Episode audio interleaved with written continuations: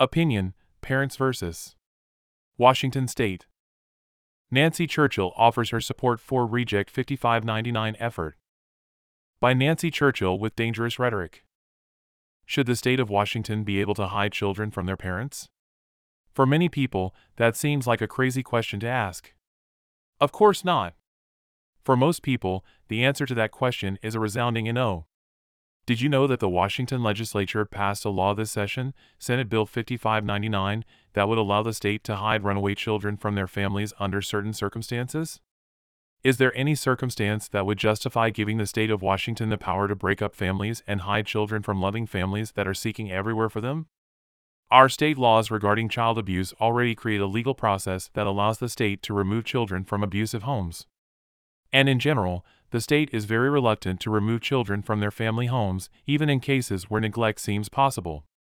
Children have died from neglect because Child Protective Services failed in their primary duty.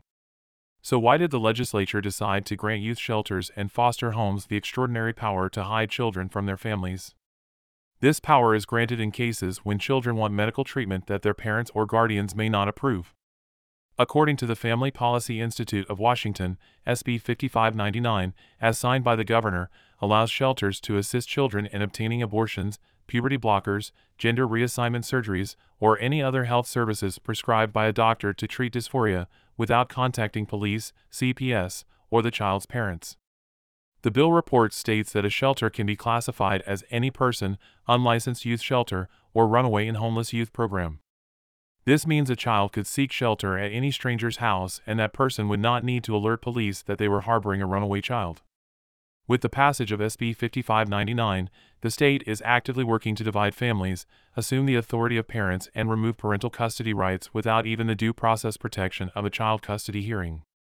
Referendum: How to Reject a Bad Law in Washington.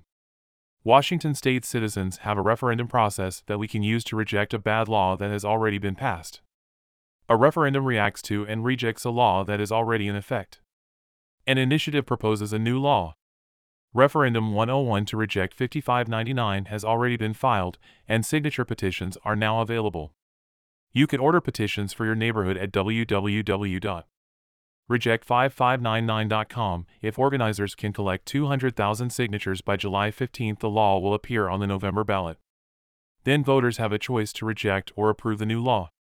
This law impacts families from all over the country, not just Washington. Any runaway, from any state, could flee to Washington and literally vanish behind the veil of secrecy cast by the state. It's absolutely outrageous. No matter where you live, your family might be impacted by SB 5599 and Referendum 101. If you can make a donation to support this referendum, you will help fight for due process and parents' rights. The clock is ticking, so order petitions or send a donation as soon as you can at www.reject5599.com. Nancy Churchill is the state committeewoman for the Ferry County Republican Party. She may be reached at dangerousrhetoric@pm.me. The opinions expressed in Dangerous Rhetoric are her own.